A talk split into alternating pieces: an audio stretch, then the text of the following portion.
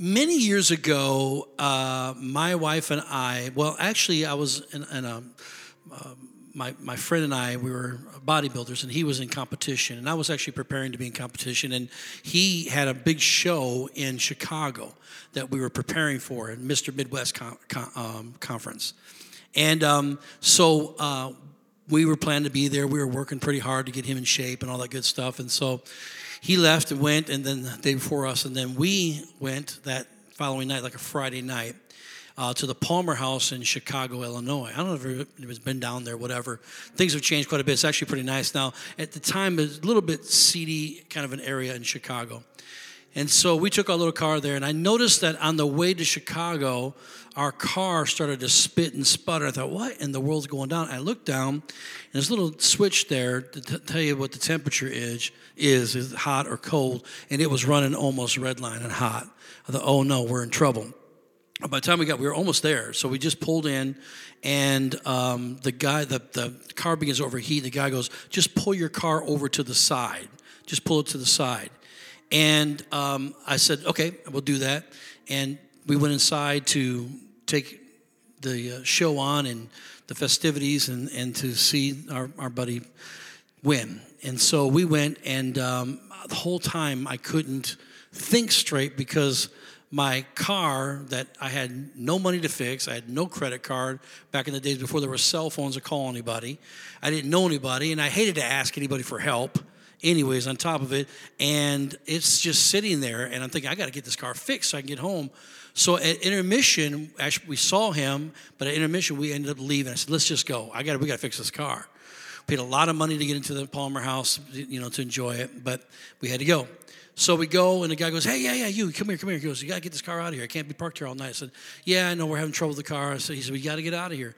So I pulled the car out, and um, I just literally just went right outside of the, the ramp area and parked in the street, got out of the, out of the car, popped the hood, wanted to take a look at what was going on. And I noticed that the fan, there was an electric fan that was supposed to keep the, the, the uh, radiator cooled, wasn't running.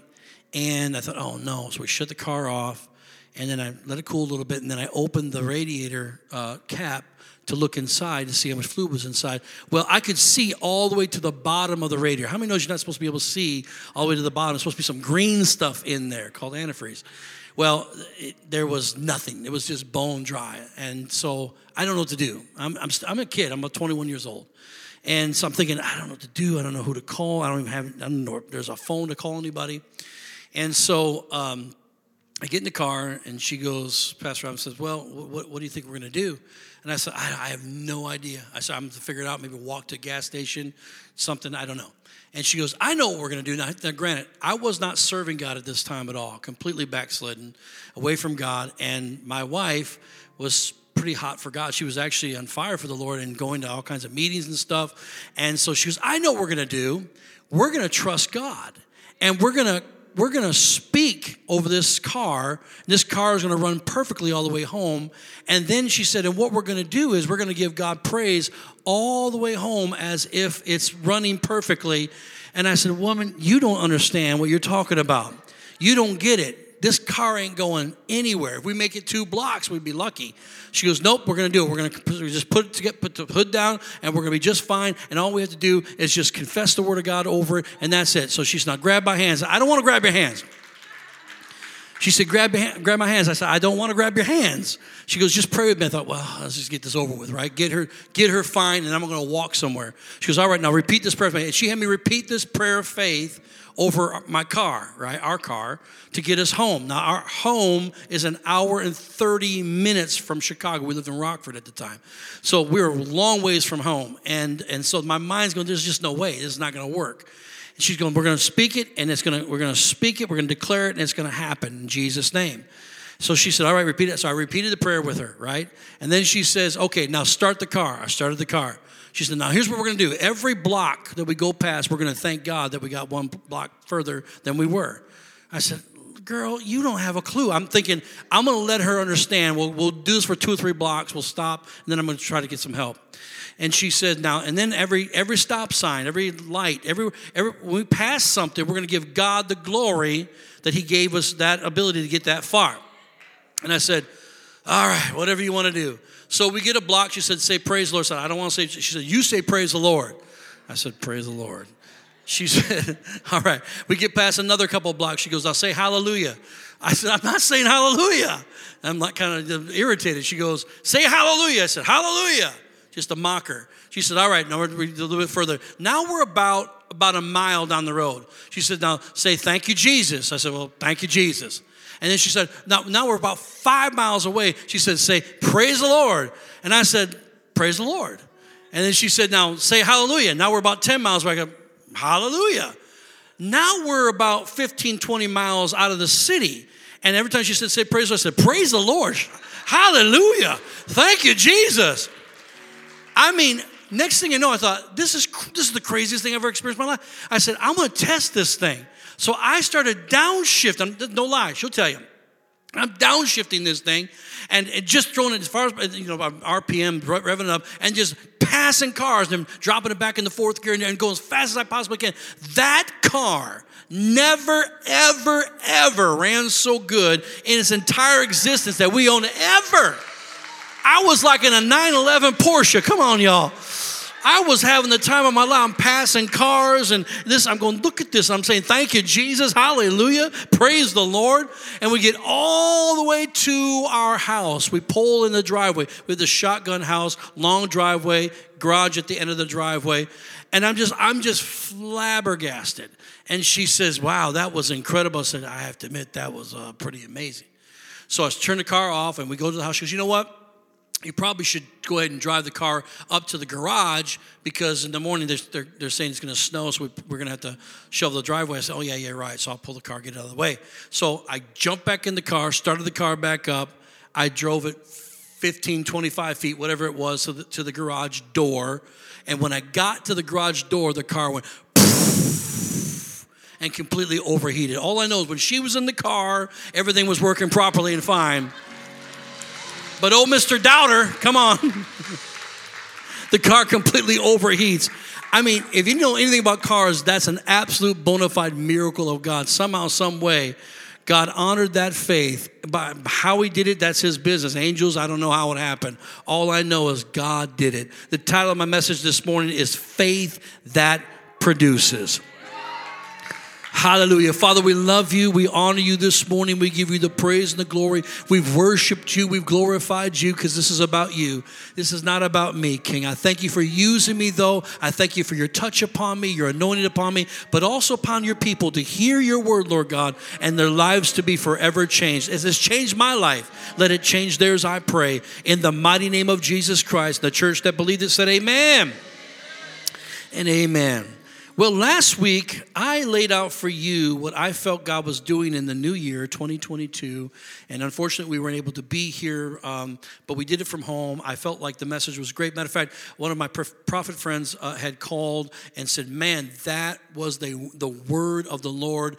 And I'm not saying it's again to brag, I'm just saying I'm thankful. He says, I'm sharing this with all of my uh, prophetic network. So that thing's going out to people, and it's a blessing. Matter of fact, he's the one that called and said, I thought Pastor, she called him, he is her friend, I thought Robin said, you know, fast pot. And he said, I couldn't believe what she just said. He said, Y'all are liberal up there in Wisconsin, praise God.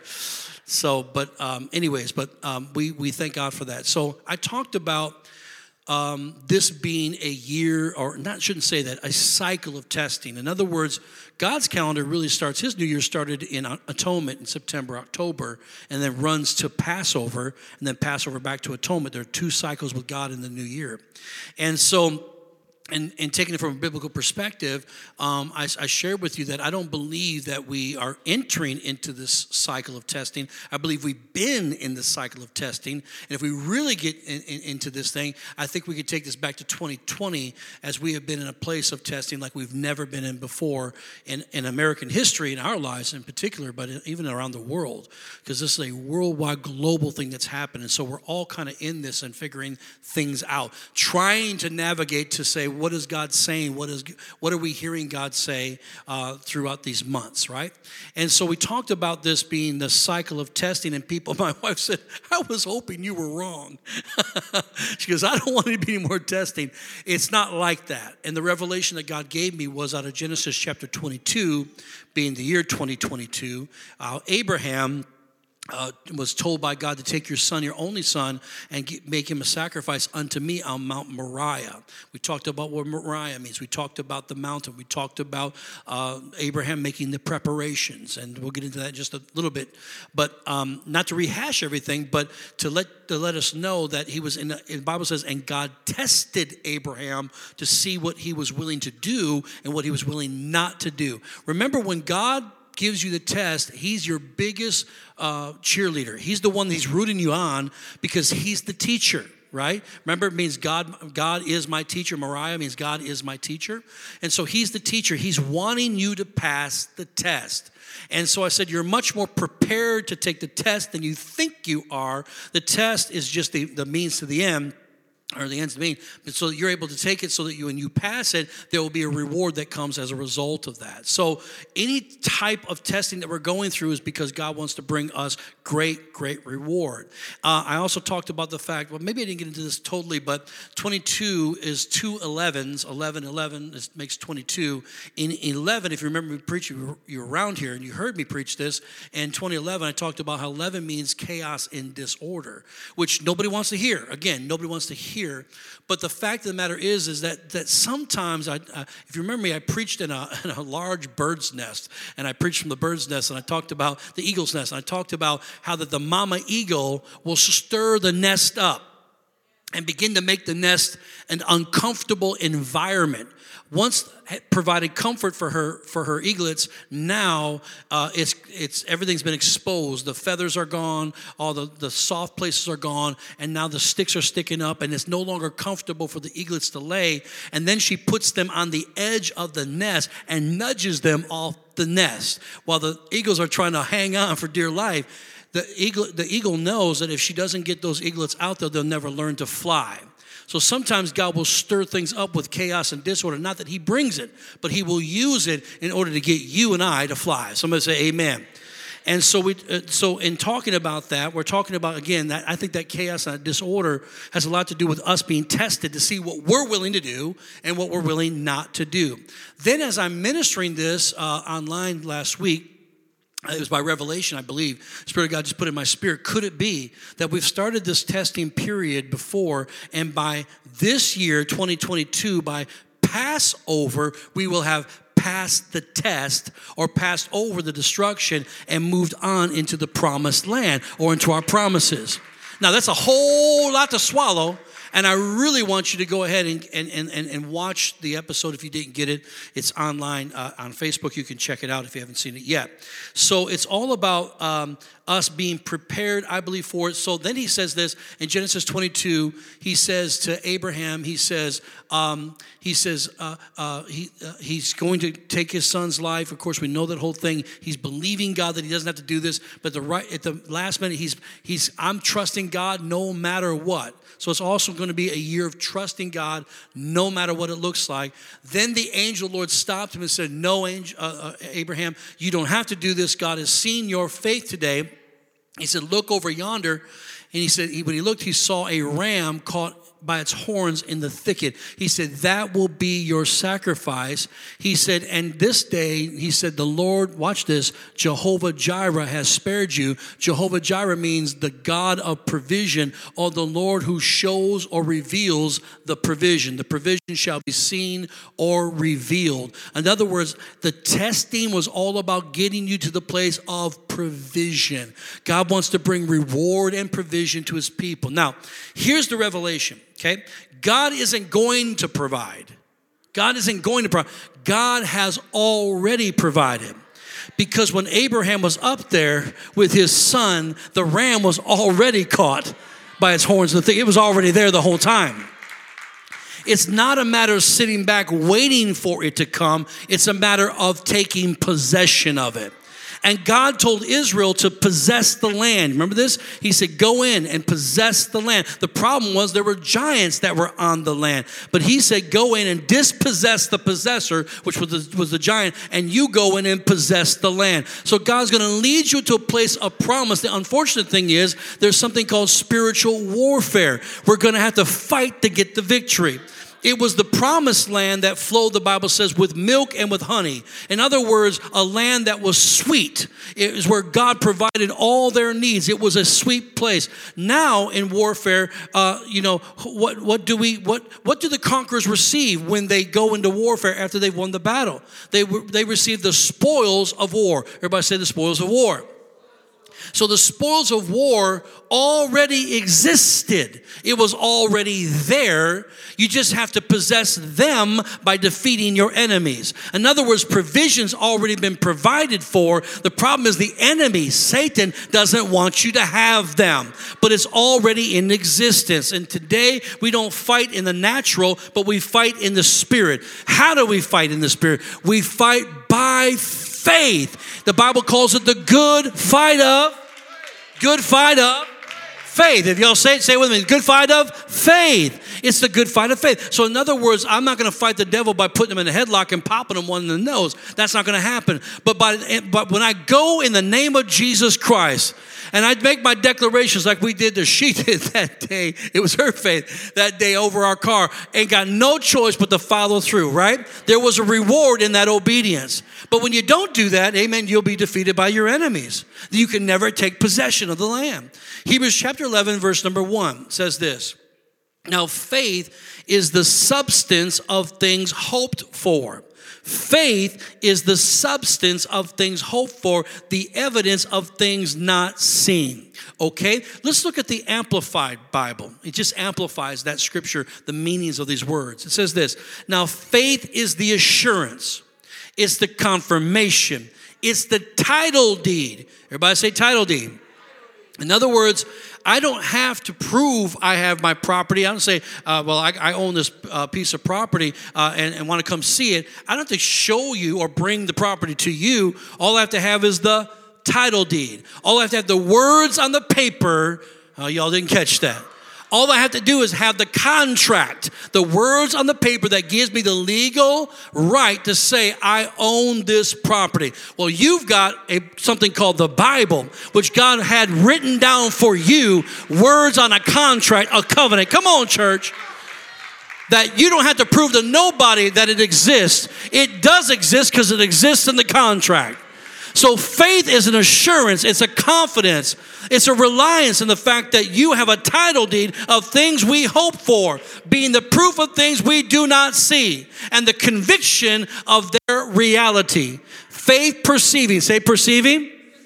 Faith perceiving is real fact what is not revealed to the senses or the natural senses my, my eyes, my nose, my ears, my touch, my taste. I can't prove it to nobody yet, but it lives inside me. And the fact that it's in here and I believe it is going to manifest itself. The day will come.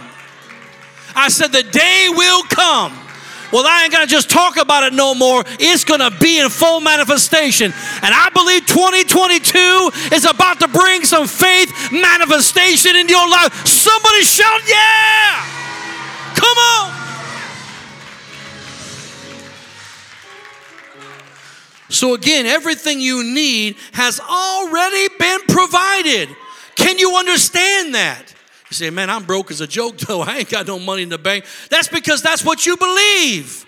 But if you know you serve a God who owns a cattle on a thousand hills, a God who says, The gold is mine, the silver is mine, says the Lord, a God who says, The earth is the Lord's and the fullness thereof, a God who walks on streets of gold, come on, then you know there's really no shortage. If your father who the Bible says it's his good pleasure to give reward and blessing to his servants. Owns it all. Come on, how much more? He said, watch this. He said, You're heirs to him and joint heirs with Christ Jesus. So everything you need has already been provided.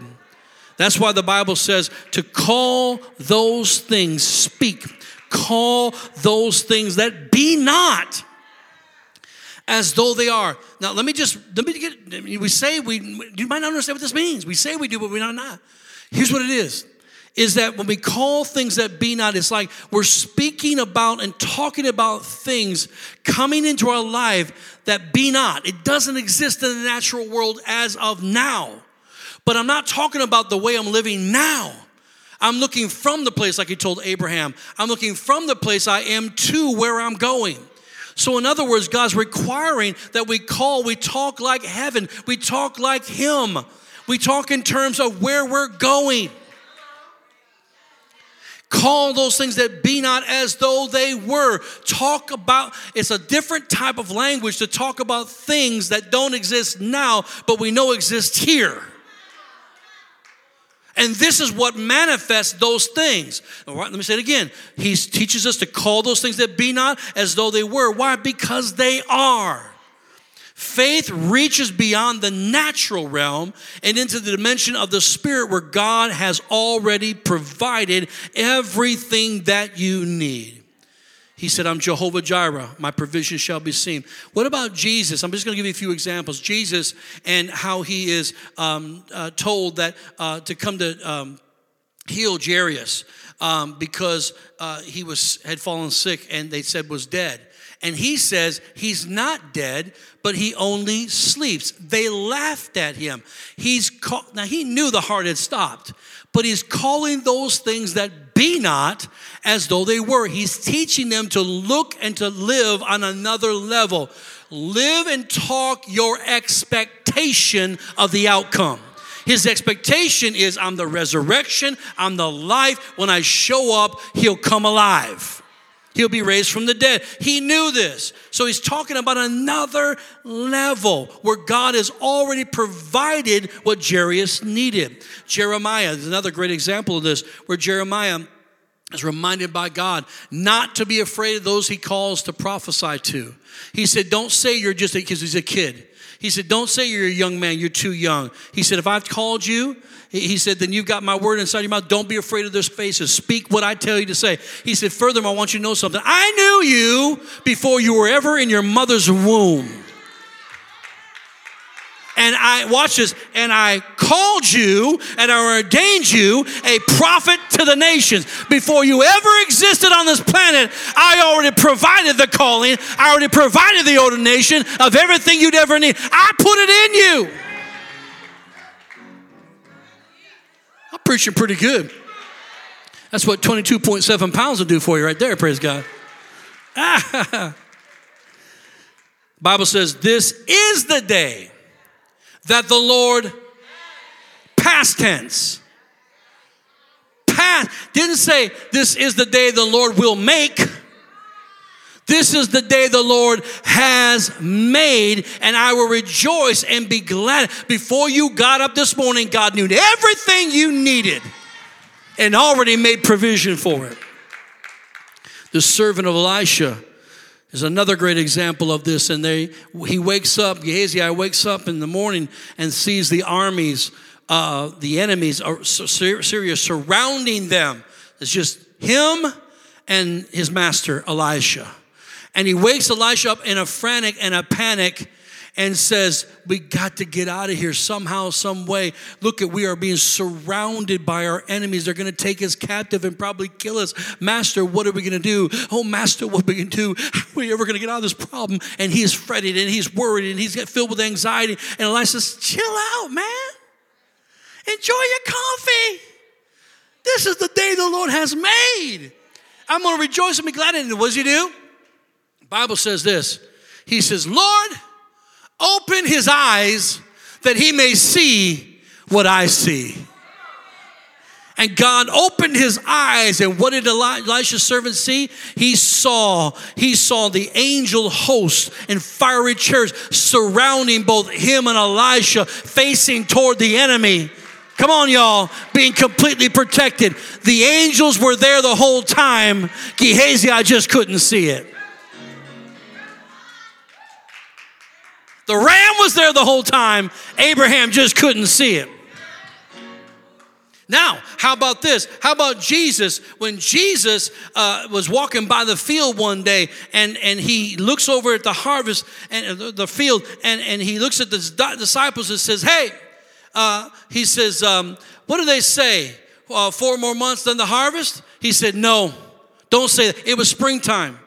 Four more months than the harvest? He said, No. He said, Lift up your eyes and look again, for the harvest is already white. It's already being prepared. No, it's already been dried in the field and is ready to be harvested. In other words, he's trying to teach them to live on another level. Your harvest is already in existence. Not talking about the natural, talking about the supernatural.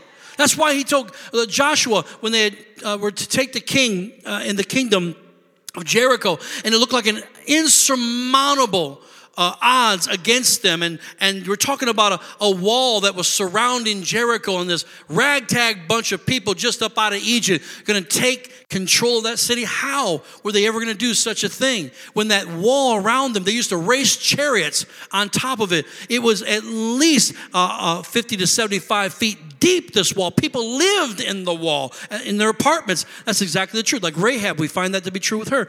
It, amazing, right? Completely fortified, completely shut up. And God says, I'll put the city in your hand. I've already given you keys. Now, what should we say? He, what, what he says? He goes, he says, he says, he says, see this day, I've already given Jericho into your hand. See this day the kings bowing their knee to you. See this day your triumph over Jericho. He was commanding him to look beyond where he was and, it, and looking toward the vision where God had called him to, and then speaking and seeing and speaking and speaking and seeing what the expected end, what he expected from what God had promised. Everything you need has already been provided. Your victory over your health has already been provided. Your victory over your bills has already been provided. Your victory over your relationship. Come on, church. 1 Corinthians chapter 2 verse 9 and 10 says, "But as it is written, eye has not seen nor ear heard, nor has it entered into the heart of man the things which God has prepared for those who love him." But God has revealed them. He doesn't leave us in the dark. God wants us to know what's going on. God has revealed them to us through His Spirit, but the Spirit searches all things, yes, the deep things uh, of God. So, how in the world do I tap into the things which God has already prepared for me and has already prepared for you? I tap in by faith. I use my faith. I make a determination that this year I'm trusting God. I'm believing what His Word says. I don't care what it looks like. I'm not backing down for nobody. If God says it, then I simply believe it. Come on, y'all. Look at this. A part of winning, a part of getting to victory is walking in faith, and the start of it is talking in faith. If we're gonna walk in faith, we're gonna have to talk in faith. To live on another level will require you speaking on another level. And y'all don't catch that because I, I read your I read your Facebook unfortunately and I get bummed out because I'm thinking, my God, when will they ever learn to start talking the way God talks? Why is it you have got an expectation for things to go wrong all the time?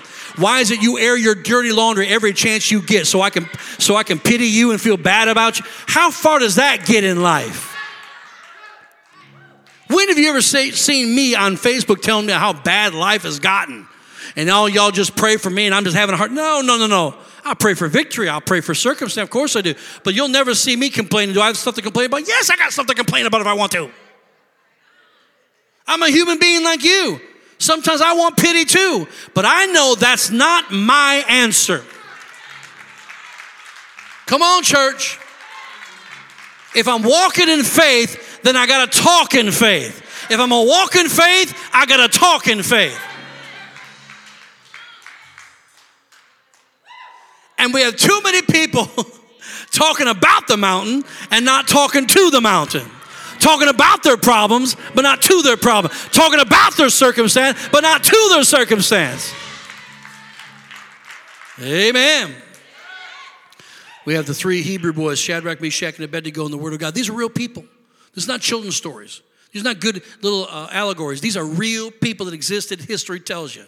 Shadrach, Meshach, and Abednego, and they were, of course, they were they were they were Jews that were had been captured in the, in the Babylonian system. And of course, Nebuchadnezzar had erected this great uh, this great idol of himself and said that you know three times a day when you hear the lute and the harp play, The psalm, psalmist play. He said, Then I want everybody to bow their knee toward my idol and image of myself. And then they told him, Look, uh, King, it would be good for us to also put in the law that anyone who doesn't bow the knee will burn in a fiery furnace. He said, Let it be so. He stamped a seal of approval on it. They built this brand new furnace, brand spanking new. And, and so anybody who wouldn't bow, they wouldn't dare not bow because they would, they would burn. But Shadrach, Meshach, and Abednego made up their mind. We only bow our knee to one, and that's the living God. That's it, no more. And so they were found out that they, were, they wouldn't bow three times a day. They were brought before the king. They said, Look, he said, I'm going to give you a warning. You don't bow.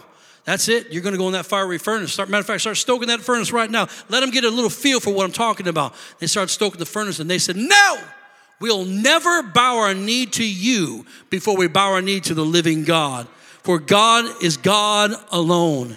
And they said these words they said, God will deliver us out of your hand, O King. It doesn't matter what you say to us, how you try to intimidate us, we're going to do what God wants. And if God has the ability to deliver us out of your hand, O King. And the Bible says that they threw them in actually, they stoked it seven times hotter, threw those men into that fiery furnace. And the Bible said the only thing they got burned were the things that held them in bondage in the first place. The things that held their arms and their feet together were the only things were burned. And in other words, they were set free in the fire. And the king looked at it and said, Wait, I thought we threw three men in there, but there's a fourth man in the fire, and he looks like the Son of God. You got to learn to speak another level, even in the midst of, of, of being tempted to bow your knee. Uh, I could go on for a while right there. To what the world wants, to what the world has to say.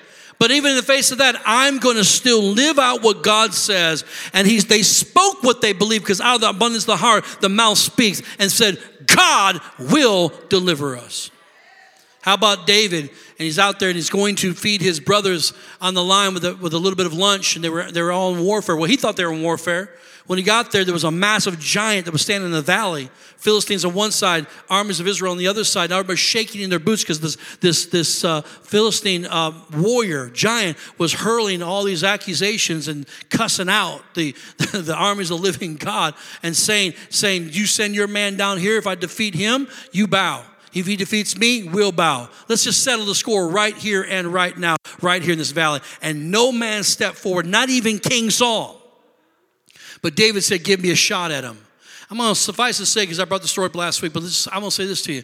What he did was he got down, he got five smooth stones. He got what was accustomed to him. He got his slingshot. He went down. They said, How is this kid going to take out this giant? But he'd already killed the lion, he'd already killed the bear. He had been prepared for this day. And therefore, he gets in the valley and watches before he ever, ever attacks the giant, before he ever slings one stone toward the giant. What does he say? He says, Hey, you! He said, God will put you into my hand today. He said, I'm to kill you today, and I'm to feed your body to the fowls of the air, and all you up on that hill are to bow your knee to the living God and he throws that one stone and hits that giant in the forehead and takes him down and then he runs to him oh, watch he want to finish the battle now he don't just assume he's dead he takes the giant's sword and cuts the head of the giant up and holds the head up like this and everybody shouts on top of the ridge and come running down in the valley. And the Philistines now had to become subject to the armies of the living God. Why? Based on the way he spoke. That rock had no choice but to leave uh, an imprint on the forehead of that giant and take him down because he spoke it into existence before it ever happened. What are you speaking right now over your life? Are you still complaining about what's going on in the world? Or are you actually taking control of it and speaking the very desired outcome you want to see? I wish I get two or three people in this place but shout, yeah. Shout, yeah. Here's the truth. Here's the truth. The natural, non spiritual man will talk you out of your destiny. I'm talking, I'm not talking about them, they will too. How about you? The natural, when I say man, I mean, I'm talking about universal men and women. Uh, the natural you will talk you out of your destiny. Why? Because that old person that you were before you knew Christ is corrupted is corrupted with limitation and lack. It only sees survival of the fittest. I've got to survive. I've got to make it. That means I'm gonna, put a footprint on your back. I'm going to make it somehow, some way. It don't matter how, I, but I'm going to get there because I got to get there before you because there's there's only so much we can grab. There's only there's a limitation out there. So I can only I got to be the first one in line. I got to be first car in the drive-through. Y'all don't want to talk about that, praise God. I got to be first because there's always going to be a shortage. That's a lie. There's no short, not even this earth. I'll prove that in scripture in just a moment, but not even in the earth. It's, it's all a big lie to drive everything up, to make us competitive with one another. So that what happens? So that we begin to fear a fear. So the old man, uh, who we were before that we knew Christ, is always in fear. It's corrupted because it always thinks lack in limitation. And because of that, that old person wants to speak that way constantly. And when you when you start to see yourself getting away from the Lord, when I'm talking about that, maybe not walking away from God, I'm saying that, but you're maybe not in your word the way you should. That's why we're fasting right now. We're getting back into that place of the word and prayer and, and, and telling the flesh no. And we're going to say yes to you, God. That's what fasting and prayer is all about right? I'm doing that. We're doing that. Why? Because we're trying to get closer to Him because that old man wants to always creep up and, and, tell us a fearful story and get us to believe that story so that we're always trying to be number one. I've got to be first. I've got to be first because I, I might not make it if I'm not. Church, don't let anyone talk you out of what God says you can have period. Yourself or others. When God said the promised land is yours, this is yours for the taking, they said, Well, well, let's go spy out the land. Probably a smart thing to do. So they sent 12 leaders from each tribe, 12 spies, to go into the land to spy out the land. And, and they came back to give report. And the Bible says 10 of those leaders came back and gave a evil or a bad report to the elders of the land of Israel by saying, We are not prepared. There are giants on the land, and we are like grasshoppers in their sight. This is a no win situation. We might as well pack it up and just find ourselves to have a good piece of land right here and do the best that we can. But that's not what God said. But two of them, by the name of jo- jo- Joshua and Caleb, Joshua came, came back in the Bible, said, but they had a good report. And the Bible says that they said, Yes, we saw the giants, but we are well able. We've been prepared for this day our whole lives. If God be for us, who can be against us? The bigger they are, the harder they'll fall. We can't miss them, man. Did you see those grapes? Did you see those, those properties? Did you see those homes? Did you see the land that flows with milk and honey? This is the promise of God, and God will fight with us. And God said those two had a good report. Notice you only remember two people's names out of 12 Joshua, Caleb. I can't even think of the other 10 spies' names, right? Why? They were the ones that had the good report.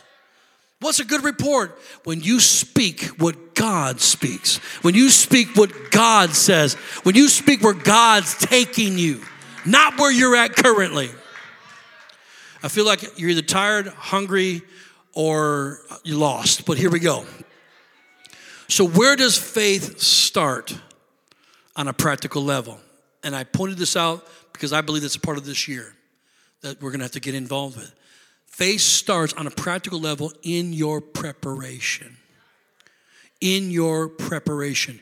Preparation brings manifestation. Let me say it again. Preparation brings manifestation.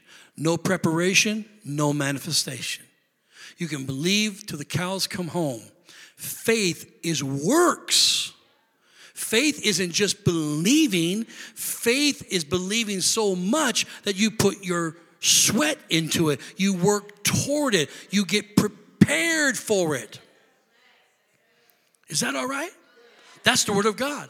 So, preparation, where do we get that from? Well, we find that with Abraham. Remember in 22, year 2022, We find that in Genesis 22, where he does what? The Bible says, and so Abraham, after he heard God, prepared the fire, prepared the implements, prepared the wood, prepared the bindings. He prepared the sacrifice, trusting and believing God that he would not have to sacrifice his son, that God himself would come and stay the hand, his own hand. This is what he was trusting God for. And of course, we know it came to pass. He was walking by faith, but it all started with preparation. He was making the necessary preparation. You want to start that new business? I'm sorry. All the believing in the whole wide world, all the dreaming about it, all the thinking about it, all the, the, the, the, the wondering about it, all that's great and fine. It has its place. But until you get prepared for it, start doing the work of it, you'll never have that business. Same thing with a family, same thing with anything, praise God. That's what God sets for. Where do we get this from? Well, Elijah is, is a man, the Bible says he controlled the weather. This guy had power from God. And so uh, God said that because there's sin, I'm closing up the heavens. He's now speaking, declare. So he speaks that the, it would not rain on the earth again until he spoke. This is what it says. This is the power that God had. It will not rain on the earth until I speak again. And so he waited to hear what God had to say next. And God then, uh, some years had passed by. There was a famine in the land, it was terrible. People began to repent, things began to happen again. Um, and so he said, All right, we're going to let rain happen again. I want you to prophesy that rain will come on the earth. He said, But not until you tell Israel to go out into these fields and start digging ditches. And once they have dug the ditches, you prophesy, and I'll send the rain. Why did he say that? Because what's the use of having the rain if it just goes right into the ground? The ditches were going to provide wells that catch the water. Come on, somebody. So they had to get prepared for what God was promising. And it took some sweat and a little bit of backbone. Come on, somebody. And some muscle to get that done. The Bible also talks about the fact that God was going to send a rain, a rain and a flood to the earth, but not until he said to Noah, go and build an ark. And the Bible says in the New Testament, the Bible says, he said that, uh, it says that, and so Noah went and prepared an ark for the safety of his family. Preparation over the hundred years of building that ark brought the manifestation of the rain in the first place. And if we take that story a little bit further in Genesis 8 22, 22, this was a promise given to Noah after the flood and he had given, uh, after he'd given his offering to God. It says this while the earth remains, watch this. Is the earth still remaining?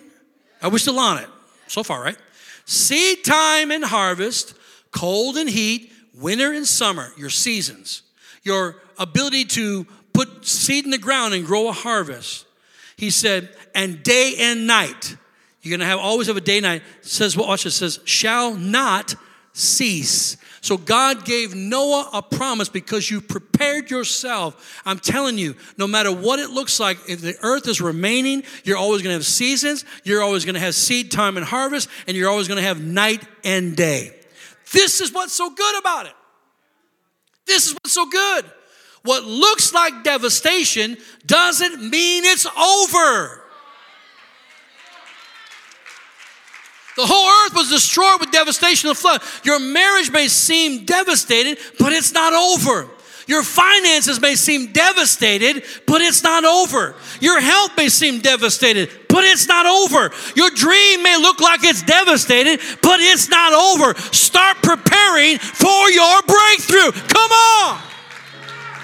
You're waiting on God, honey, but God is waiting on you. If I can get anything through the body of Christ, that's what I've grown up, what God was going to do. No, God's not going to do it.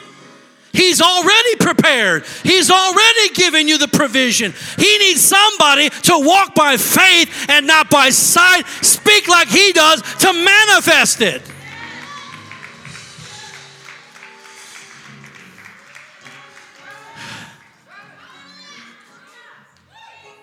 Genesis 9 1. So God blessed Noah. He empowered him to prosper and his sons and said to them, Be fruitful and multiply and fill the earth. Now, he'd have never said that had he not given him the provision to do it. He'd have never said that had he not believed that Noah could do it. He'd have never said that unless he gave him the power the blessing to be fruitful and multiply and fill the earth. What I love about that, after devastation, God says, I'm giving you a brand new do over. Who needs a do over in your life? From time to time, we need a do over. We may not deserve it, but God will give us the do over in His grace and His mercy. I believe that there are times, again, that God will allow difficulties in our life to stir you up, to force you not to lay back and accept your circumstances. Don't settle, church. Don't settle. That's the problem. We probably too many people. They just settle for things in life. Don't don't settle. Fight, fight with faith. There's a reward for those who fight in faith. There's victory for those who prepare for victory. If you get prepared for it, it will come to pass. Even with Job, and he didn't see it happening, but he'd been prepared. Bible says he was a man of prayer. But when his his body got afflicted with this disease, whatever it was, that caused lots of pain and agony in, his body. The theologians believe it was probably about an eight or nine month period. He was going through a really tough battle, so bad that, I mean, they tried to get him to curse God and die. And he said, How can I curse God and die? He's the one who gives life. I will yet praise his name. I, I don't care what it looks like, what I feel, he still deserves my praise. But what he went through, that testing period that he went through, not that God was testing him, but that through the test, he was still giving glory to God. It was preparing him for what? The Bible says, and at the end, when God healed him, the Bible says that God gave him double for his trouble. That's not what the Bible says, that's my vernacular. But God doubled everything that he had lost. God said, I'm not going to give it back to you, I'm going to give you restoration, I'm going to give you restitution of the things that you've lost. He gave him double. Church, I, I don't know about you, but I'm in line for some double in my life. I ain't ashamed to say it, praise God. And when I get it, don't get jealous. Hallelujah. Let me make this statement there's a dynamic in the demonic. There's always something of value. There was a fourth man in the fire. There's a dynamic in the demonic, there's a deliverance in the dilemma, and there's a fantastic in the failure. No matter what it looks like, what you've been going through, God can pull something beautiful out of it. He gives ashes, beauty for ashes, and the oil of joy for mourning. He makes the desert to bloom again, the Bible says. This is exactly what Moses was up against. I'm done. But this is exactly what Moses was up against when he was uh, he couldn't go any further and he led them out and there was nothing but a red sea and he's thinking my god lord i did what you told me to do and now we can't go any further and here comes the armies of, of pharaoh coming to take us captive or kill us and they begin to complain against moses you brought us out here to die like dogs at least we'd have stayed in egypt we'd have had some we've been eating tonight and, and been fine now we're, we're being threatened being killed and, and he said, God, what do I do? And God says, Stand still and see the salvation of the Lord. Now take what you have in your hand and stretch it over this Red Sea and speak to the Red Sea that it opened. And that's exactly what he did. And the Bible says they went across on dry ground. My point to you is this is that they were in a major dilemma, but God provided the deliverance. When it looked like all hell had come against them, it looked like there was no way out. That was the moment of their deliverance in their dilemma. And the same is true when Peter uh, goes, and I am finished this one. Peter goes, I promise on this one. Hallelujah. Someone laugh. I promise. Peter, um, and so, and, and the Bible says that Jesus predicted and said to him and said, You know, before the rooster crows, you're going to deny me three times. But no, I, I'll die with you. He believed this. He didn't just say it, he actually believed it. But when it came to the temptation, of taking the easy route or the hard route, route, route, route. He said, I'm not going to do it. And he said, he, he, he ends up denying his Lord. You can read the story, the whole account's awesome. And how he denies it, and he goes out and he weeps bitterly, the Bible says, because he knows what he has done. He remembers the words of Jesus. He's denied the Lord not once, but three times.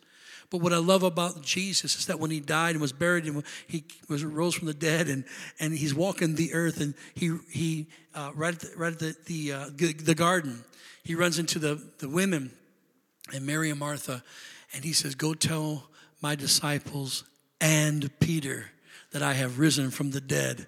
In other words, I haven't forgot about my Peter. I still love him no matter what. He's wonderful. He just made some mistakes. I'm still for God gave him a do-over. Jesus gave him a do-over because he knows the heart. So if you've not been speaking the way you need to be speaking this, this this year so far, you get back on it, praise God. God wants to give you a do-over. Don't condemn yourself. Come on. You can do this. Somebody say amen. It's time for us to get our faith to start working for us. And the way we do it starts with the things that we say. And if you can't get that, it's because you like the dilemma. You're too into it. You like the drama. You just got to be real about it. I hate it. Yeah, it's a love hate thing. But the more you talk about it, it's only proving what you really is in your heart.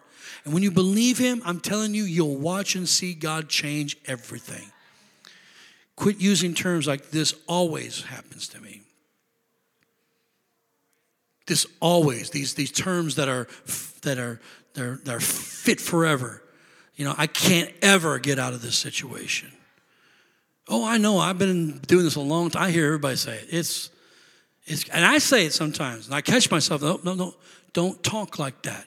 That's not who you are. This is not. That's what the devil wants you to be, but that's not who you are. Amen. Start talking about God always comes through. God always causes me to triumph. I'm always victorious. I'm a winner. Always. I win always. I might get knocked down, but I'm going to get right back up again.